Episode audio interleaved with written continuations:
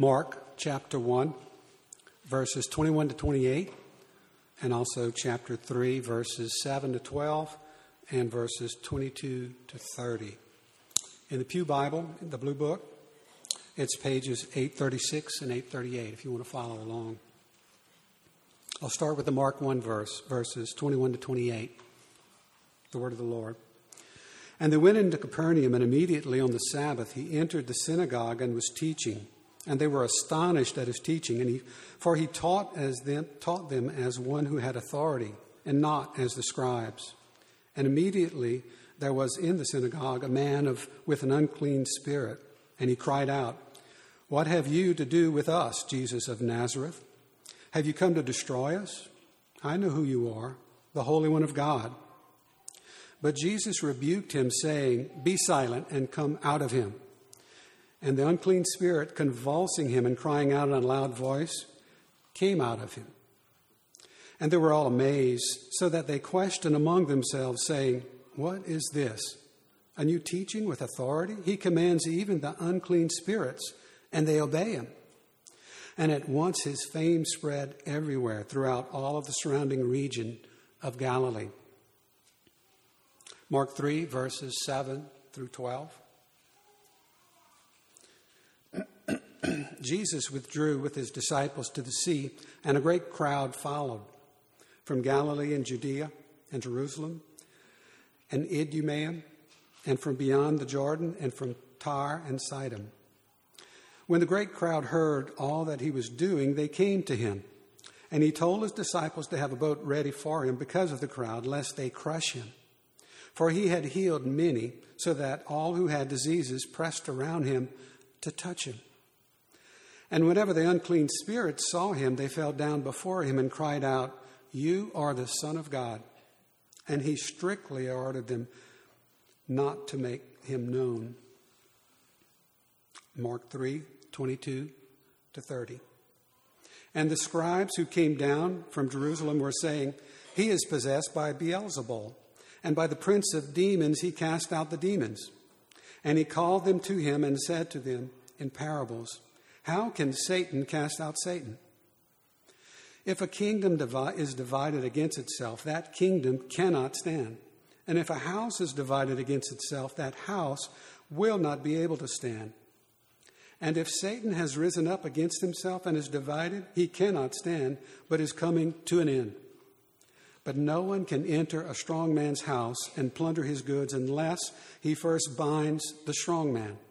Then indeed he may plunder his house. Truly I say to you, all sins will be forgiven the children of man, and whatever blasphemies blasphemes they utter. But whoever blasphemes against the Holy Spirit never has forgiveness, but is guilty of an eternal sin. For they were saying he has an unclean spirit.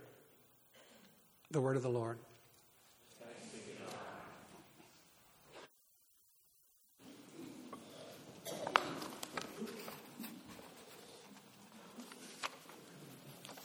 Will you pray with me?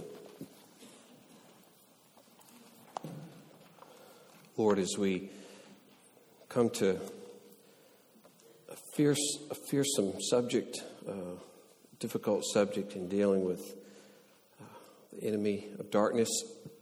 Uh, Lord, we pray, give us grace by your Holy Spirit to understand your word. Lord, to be encouraged that you are our great warrior, come to deliver your people from all evil and misery in this life and the, and the next. Lord, Give us grace to see the goodness and greatness of our great King, uh, to trust Him, and, and Lord, to give our lives up to Him for His uh, Spirit to govern more and more of our life, to spread out in the desert, the native desert of our lives, and cause it to be a teeming forest of goodness in Him. Uh, Lord, thank you that you come to wage war against the enemy of our souls. May we entrust ourselves to you, mighty King. Amen. So, if you're uh, new with us, we're couple of weeks into a consideration of the Gospel of Mark. And you can see from the title, uh, The Kingdom of God, which is what the whole of this series is about, because Mark talks so much about the kingdom. And in particular, we're talking about discipleship in the kingdom. What does it mean to belong to the kingdom? What does it mean to follow Jesus? What is the nature of this kingdom? What does it look like? How does that affect my life? How does it affect uh, my, my daily uh, doing everything I do? And so we, we come again to this, this passage that tells us some uh, kind of strange aspects, but wonderful aspects of the kingdom of God. And couched in this chapter 3 is perhaps the most disturbing thing Jesus ever said. And it's one of those statements that when you read it, you immediately wonder have I committed the unforgivable sin? I mean, I've had so many people. What is it? Have I done it? What, what does that mean? I mean, it's, it's scary, scary statement. Well, we're going to consider it and see how very specific it is. It's not some vague thing that you could maybe accidentally do or whatever. Uh, uh, it's very specific what Jesus is talking about. Um, but it is one of the most serious warnings in Scripture to those who do fall into that category, who do exactly what Jesus is talking about. So I've taken chapter 1 and then these two passages in chapter 3 because they all talk about the same thing that is, Jesus dealing with uh, demons. First, his actions against them, and then we get to chapter 3 and we see uh, the Pharisees' uh, reaction or response, uh, their accusation, and then finally Jesus' answer to what they accuse him of. So, pretty simple, right? Jesus' action, their accusation, Jesus' answer to them. Now, these passages show us that a vital part of Jesus' mission, a vital part of the kingdom of God, is a frontal assault on the kingdom of, of darkness. These spirits perceive, these unclean spirits perceive who Jesus is, and they are panicked. Okay? They're like an antelope at a watering hole suddenly confronted by a lion. It's kind of the feel of this shock of seeing Jesus. Like what it says in James, as he's talking about the fact that demons believe. He said, Well, you, you believe in God, fine. Uh, demons believe and they tremble. They're, they have great perception as to the power and the final destruction of God, and they tremble in their chains, so to speak. And he knows this one demon says, you, what do you, do you have to do with us? He knows that the whole demonic power structure is threatened in Jesus. Not just him, but the whole fraternity is going to go by the wayside. Now, this exact quotation that you see there in chapter 1, where he says, What do you have to do with us? It is used repeatedly in the Old Testament a lot of times between two people at war. When you're challenging the one that's at war with you and say, What do you have to do with us? It means, What business do we have with each other? Or, Why are you interfering with us? Why are you up in our business? Or, because of the shock of his presence, what are you doing showing up like this? Are you here to destroy us? It's like a man on death row who thinks he has another year to live, and suddenly he goes to bed at night and he's waked up at 3 a.m. and the time has come. What are you doing here? What do we have to do with each other right now? See, that's the feel. They know destruction's on its way, but has, has he entered in the middle of the night to do it? This is scary stuff for demons. Scary stuff. And in keeping with the magic text of the day, when they declare his identity, it's their pathetic attempt to take away Jesus' power. Uh, like calling on his name is some kind of kryptonite, you know, that's going to render Superman helpless. But it's not even a context. Uh, not even a contest. It says that Jesus rebukes the demon, chapter 1, verse 25. Now, the same word is there in chapter 3, verse 11, but it's translated differently, where it says, uh, He um, strictly, or verse 12, He strictly ordered them. It means He rebuked them. Now, this word is used in the Old Testament. Uh, for instance, in Psalm 106, verse 9, it says, The Lord rebuked the Red Sea and it dried up. Okay? It's a divine word. Or later in Zechariah chapter 3, when Satan is before God accusing uh, Joshua, uh, the Lord says, uh, God says, The Lord rebuke you, Satan. Same word. And then later in chapter 4 of Mark, about verse 39 or so, it says that Jesus, uh, who's in the storm, he woke up, they woke him up, he rebuked the wind, and he told the sea to be peace, to be at peace, to be still.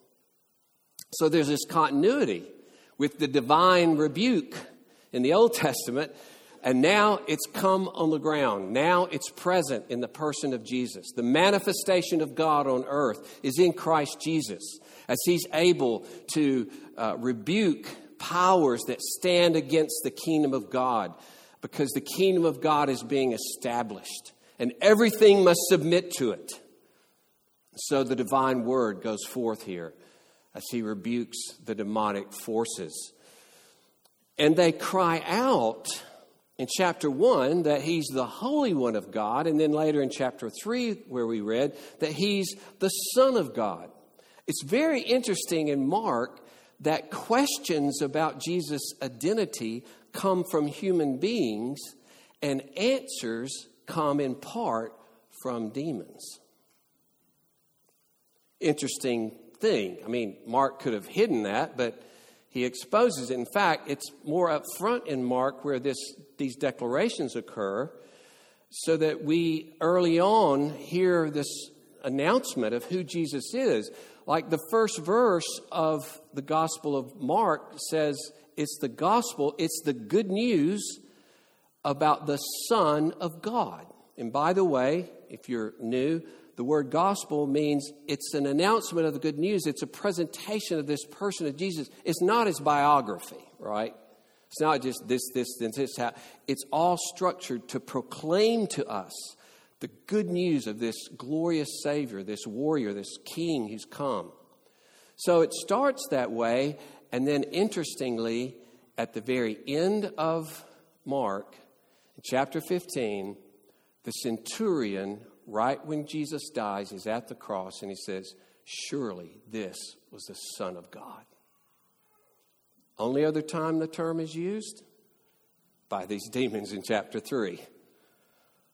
So, in effect, they are used of God, used of Mark to say these spiritual beings, evil or not, see something that human beings don't at first. And they're rendered uh, as part of the message here. Mark's using their revelation to proclaim who Jesus really is. So, why the silence, though? In both places. Don't, don't spread this news. Don't proclaim this to others. Well, three things I'll just mention. One is certainly a strategy that Jesus will reveal himself as and when he wants to reveal himself. And he's not going to uh, let anyone coerce that. And, and talk of Messiah or its equivalent, like the Holy One of God or the Son of God, would lead people to think he's some kind of military conqueror. He's not going to entrust this message, especially to demons who oppose his kingdom. So, wrong place, wrong people, no. You know, you must be silent. But two more important things. One is that more than any other figure in the Old Testament, Abraham or Moses or any of the prophets or David himself, Jesus patterns his, his ministry after the servant of Isaiah. You'll see that term used throughout Isaiah. And, there, and this had a profound effect on Jesus. And it's the, the best picture, the, the greatest match of his life and his ministry is how uh, Isaiah describes the servant of the Lord. But part of the nature of that servant is that he's hidden. He's not open and showy and revealed. His humility is a, a, chief mark. There in Isaiah 49, he says, He made my mouth like a sharp sword, but in the shadow of his hand, he hid me. He made me a polished arrow, so he's potent, right? He's mighty. He's able to do anything. But in his quiver, he hid me away. So there's this hiddenness, this humility, how he patterned his ministry. And if you see the Son of God in his, if you don't see the Son of God in his humility and love, then however you're wowed by his miracles, you will not be changed to love him and follow him. His great glory is to be found in this hiddenness, in this humility, not in the miracles themselves. It's what they point to. They point to God's salvation in Christ, which is going to be accomplished, which brings the third point. Just think it's, it's not his strategy. He wants to show he's a servant. And then there's no association with suffering in this announcement. And the true dignity and glory of the Son of God can only be announced and known in the framework of the cross. James Edwards writes in his commentary on Mark only on the cross can Jesus rightly be known for who he is.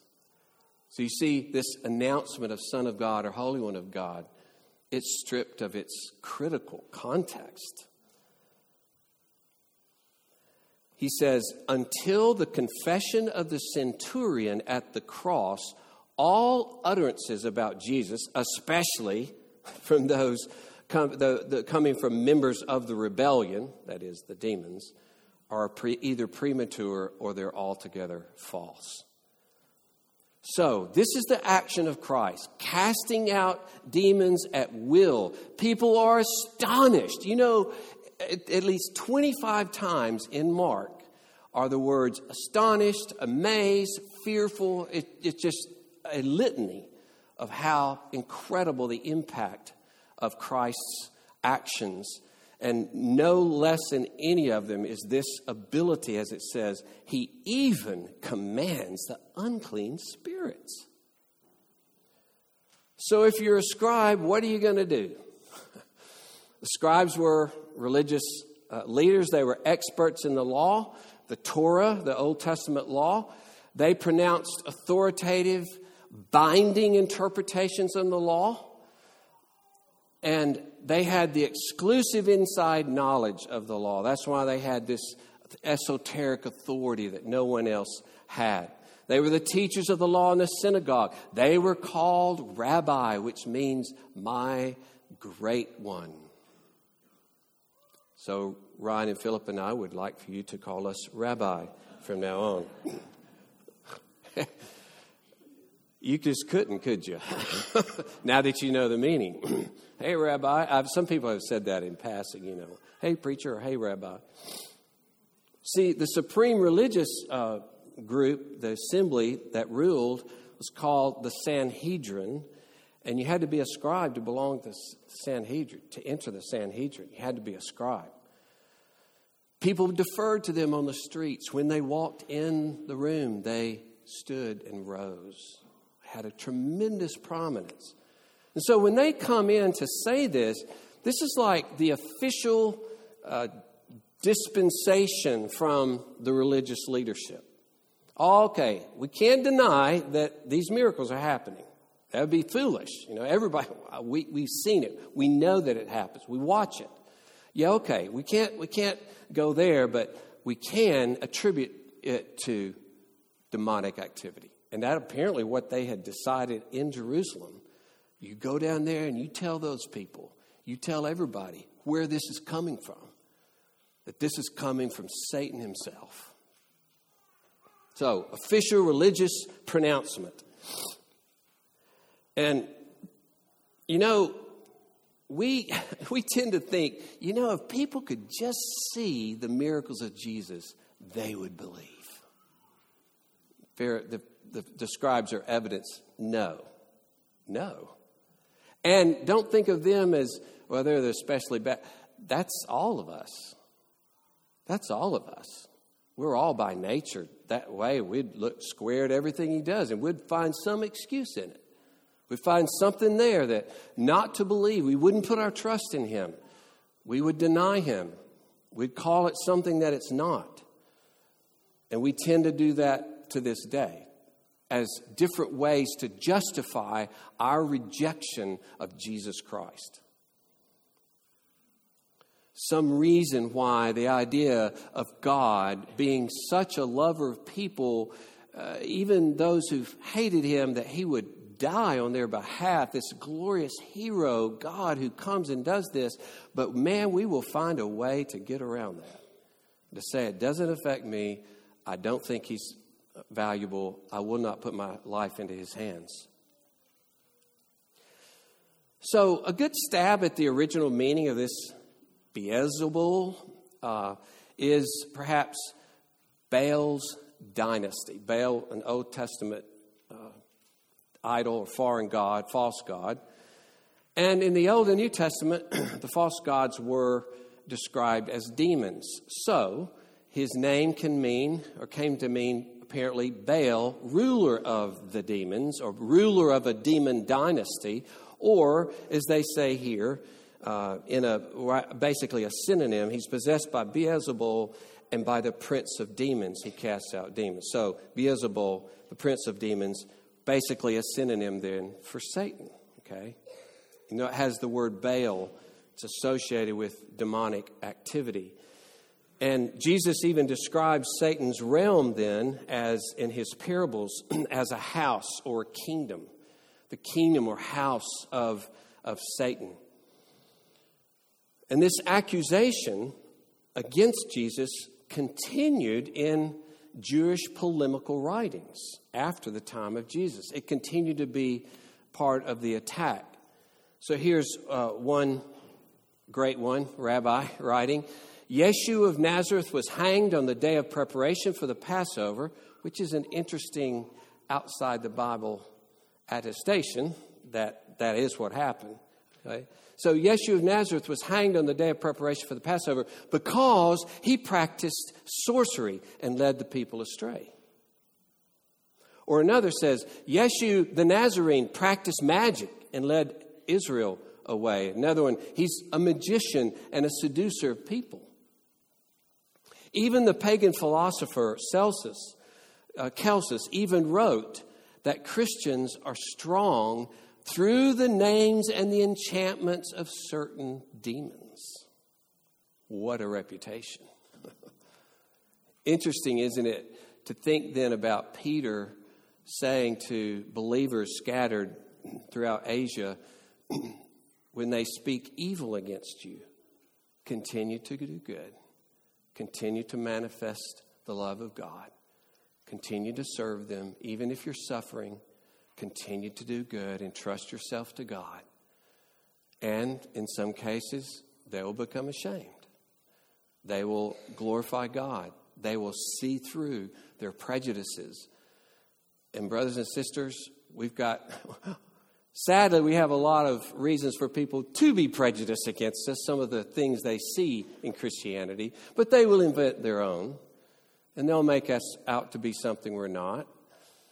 Uh, that's going to happen, and it's not retaliation. In the first place, it's not argumentation, it's not, you know, winning debates. It's just loving people. You know, loving their socks off, loving their prejudices away, loving them to see that no, that's not what we are. We belong to Jesus. And if you keep keep with us, you'll see that we belong to Jesus.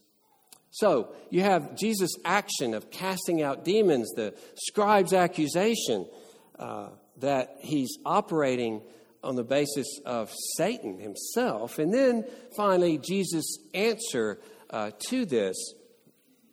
And Jesus basically, uh, as, as, it says, he called to him and said to them in parable, called them to himself and said to them in parables. So let me paint some pictures for you, he's basically saying here.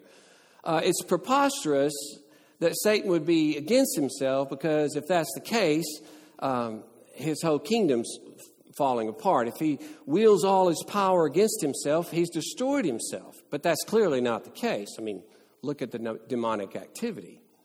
Uh, my daughter talked me into seeing the only uh, serious zombie movie I ever saw, Dawn of the Dead. Okay? And I had seen, well, as a child, I had seen the Night of the Living Dead, you know, that classic black and white. And of course, in that one, they're walking like this. And as a kid, I'm like, I could get away from that, you know. I mean, you can't catch me. I mean, I'm fast, you know, I, I can, I can outrun you. Dawn of the Dead, I was just shocked because I won't describe it in too much detail, but I mean, they're running, they're fast, you know, every one of them sprinting to get to the next person and sprinting to get to the next person. It was pretty, pretty bad. I was, you know, watching through my fingers and that kind of thing because we were on the second row. We got there late. So it was right in my face. but it did make me think this what if, what would that be like if every human being in the world, bar none, was trying to kill every other human being? How long would that take? Not very long, right? I mean, not very long at all. You got no friends. Everybody's trying to kill you. You're trying to kill them. Nobody quits until maybe there's one person standing at the end. Well, that's what Jesus is saying. He said, This is crazy. That all the demons are at war against themselves and I'm just part of that? no, that's ludicrous. If this is an all out war, demon versus demon, Satan is wiped out. He says, No, this is what's happening. This is what's happening. Mankind is enslaved. He pictures us as enslaved. We're the goods in verse 27. Satan is the strong man. No one can enter his house unless he binds the strong man. But Jesus is saying, I'm entering, I am entering the strong man's place. We are enslaved by sin. We're enslaved by demonic influence and disease and death. And he's the champion warrior who comes to assault the fortress of Satan to bring it down. There's only one stronger than the strong man who can invade his house, ransack his house, and make off with his possessions. Win a people for himself that escape the clutches of the strong man. And so when Jesus casts out demons, he attacks the very lordship of Satan. That's why it reverberates through the whole demonic world. This just isn't an isolated incident. This represents what we're up against. He just is flicking us off like flies. We're all goners. It's over.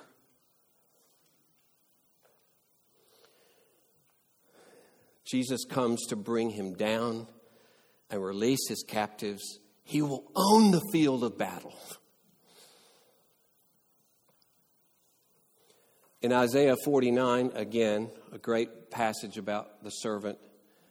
But listen to this passage.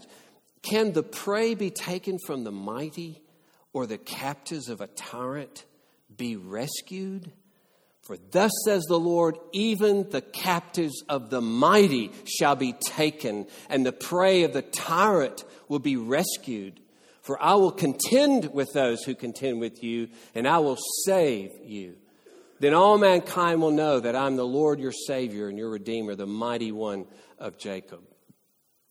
And the Messianic high priest set forth even in Jewish writings a couple of centuries before Christ state this, and Beliar, that is Beelzebul, Beliar shall be bound, and the messianic priest will grant to his children the authority to trample on wicked spirits.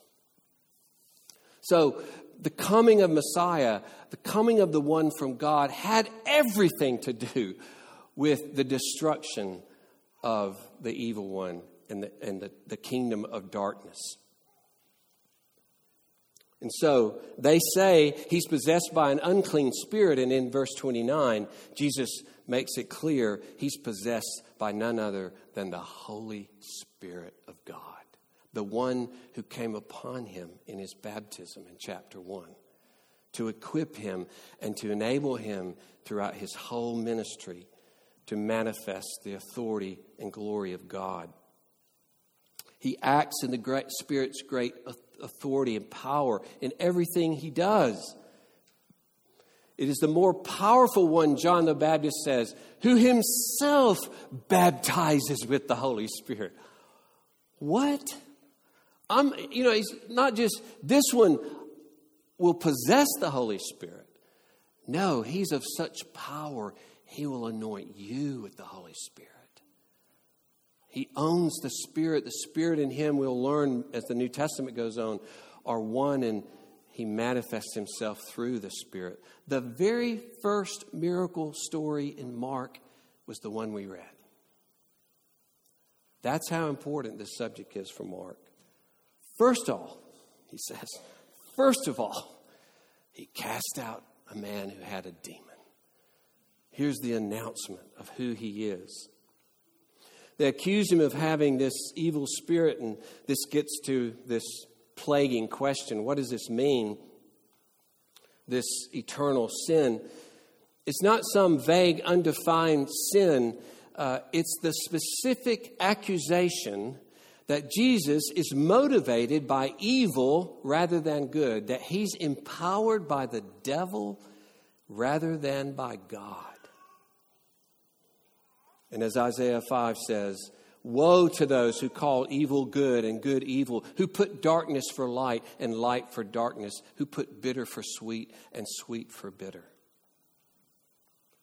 And so it's the denial of the power and goodness of the Spirit of God.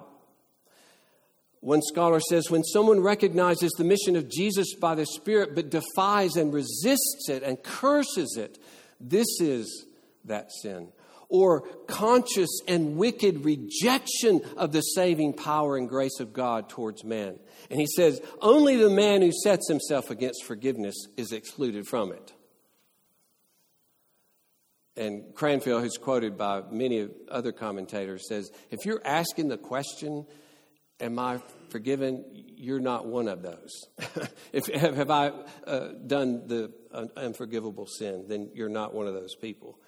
They don't care. They despise and reject, and they uh, impute evil to what Jesus does. Now, let's look at some application as we close up. One that I've kind of saved, and we just can glance at it because of time and reading, is how this passage is sandwiched in Mark by two episodes, beginning and end. So you have this ABA thing, right? In the middle is the rejection of the scribes, but on each end is the rejection by close associates, most likely. For sure, family, maybe some others.